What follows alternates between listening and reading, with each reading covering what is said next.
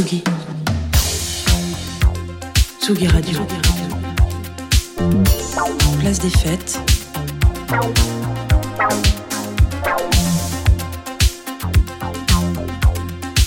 Les chroniques de Tsugi Radio.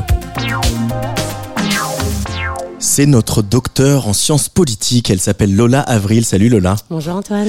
Alors aujourd'hui, pour ta dernière chronique de 2023, tu profites de ce mois de décembre pour nous parler de la période des fêtes. Et oui Antoine, mais en fait je ne vais pas parler des fêtes au pluriel, mais bien de la fête avec un grand F ou de la bamboche avec un grand B, comme tu préfères.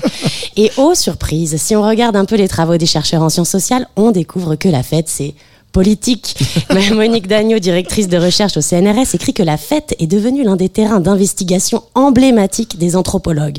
Toutes les grandes figures de la discipline, de Claude Lévi-Strauss à Marcel Mauss en passant par Margaret Mead, se sont d'ailleurs, écrit-elle, employées à décrire finement le déroulement et les artifices de la fête et à en chercher les significations profondes. Alors justement, la fête comme fait social et politique fait l'objet d'une série de vidéos réalisées et produites par le collectif Sourd Oreille. Oui, l'excellent et toujours novateur dans ses formats sourds d'oreille a lancé le 12 décembre dernier une série d'entretiens intitulée Trouble fête. Chaque épisode consiste en un entretien avec un chercheur, une activiste, une juriste pour explorer la fête comme fait social et politique. Et c'est Emmanuel Lallemand qui inaugure cette série. Rien à voir avec euh, Didier Lallemand, l'ancien préfet de Paris, qui est lui plutôt connu pour avoir œuvré à nous gâcher la teuf. Et non, Antoine, oui, Emmanuel Lallemand, c'est une anthropologue et professeure à l'université Paris 8. Et d'abord, je voudrais saluer l'initiative de Sourde Oreille de faire parler dans ce premier épisode une chercheuse et de lui donner le temps nécessaire, plus de 35 minutes, pour exprimer une pensée complexe et riche. Emmanuel Lallemand rappelle que la fête, est donc un fait social et politique, un fait social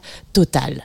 Mais qu'est-ce que c'est qu'un fait social total, euh, Lola? C'est une expression utilisée abondamment euh, dans les travaux d'anthropologues depuis Marcel Mauss. Et c'est Marcel Mauss d'ailleurs qui l'utilisa pour la première fois dans son essai sur le don en 1925.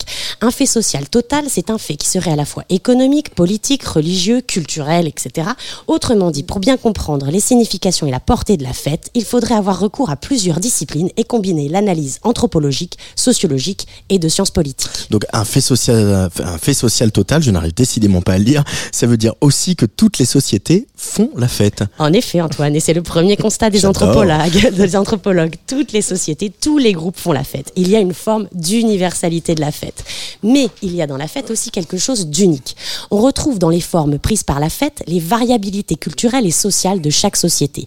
Donc à côté de l'universalité de la fête, il y a une grande singularité de chaque société dans son rapport et dans la production de ses fêtes. Comme le dit Emmanuel Lallemand, la fête n'a jamais été un phénomène spontané, c'est une émanation de la société, elle ne lui échappe pas.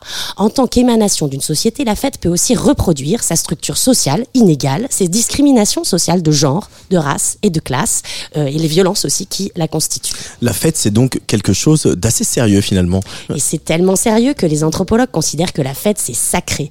Et oui, et celui qui en parle le mieux, c'est Roger Caillois, auteur d'un essai d'anthropologie et de sociologie, L'homme et le sacré, paru en 1939, et dans laquelle il élabore même une théorie de la fête. Et pour Caillois, la fête est un moment qui tranche avec l'existence quotidienne. C'est l'expérience d'un autre monde où on se sent soutenu et transformé par des forces qui nous dépassent. La fête est souvent tenue pour le règne même du sacré, écrit-il. Et donc la fête, c'est l'ordonnance- l'ordonnancement de la transgression des règles. On suspend l'ordre du monde, mais pour mieux y retourner. Il faut penser d'ailleurs aux différents carnavals qui traversent l'histoire et les sociétés. Et les excès sont permis justement parce qu'ils sont contenus dans cet espace géographique et temporel qu'est la fête. La fête serait donc indispensable au bon fonctionnement de nos sociétés, mais pourtant certains parlent d'une désacralisation de la fête, Lola. Et oui, d'ailleurs, on l'avait déjà un petit peu évoqué en, parlant- en parlant de la festivalisation de la culture, qui relève un peu du, du même processus. On serait passé de la fête à l'événement festif. Cela serait dû notamment à l'institutionnalisation de la fête, à son industrialisation, sa commercialisation, et cela aurait pour conséquence sa dépolitisation. Mais pas de panique, nous dit Emmanuel Lallemand dans l'entretien accordé à Sourde Oreille, ça ne veut pas dire que ne s'y joue pas quand même l'horizon du débordement possible, même si ce dé- débordement est désormais cadré et codifié. Et puis la pandémie et les différentes interdictions de faire la fête liées au Covid-19, euh, depuis cette pandémie et depuis ces interdictions, on assisterait à une recharge sacrale de la fête. Un contexte dans lequel la fête n'est plus seulement un besoin social, mais aussi un besoin vital. Et c'est pourquoi dans un texte paru cette année, l'anthropologue exhorte à prendre au sérieux ce besoin anthropologique de fête, car la pulsion ou pulsation festive participe de l'enchantement du monde social. Waouh, tout un programme mais ça se regarde sur Sourde Oreille, les compagnes de Sourde Oreille qui ont toujours euh, de très bonnes idées avec leur format. Merci beaucoup, Lola Avril. Merci Antoine.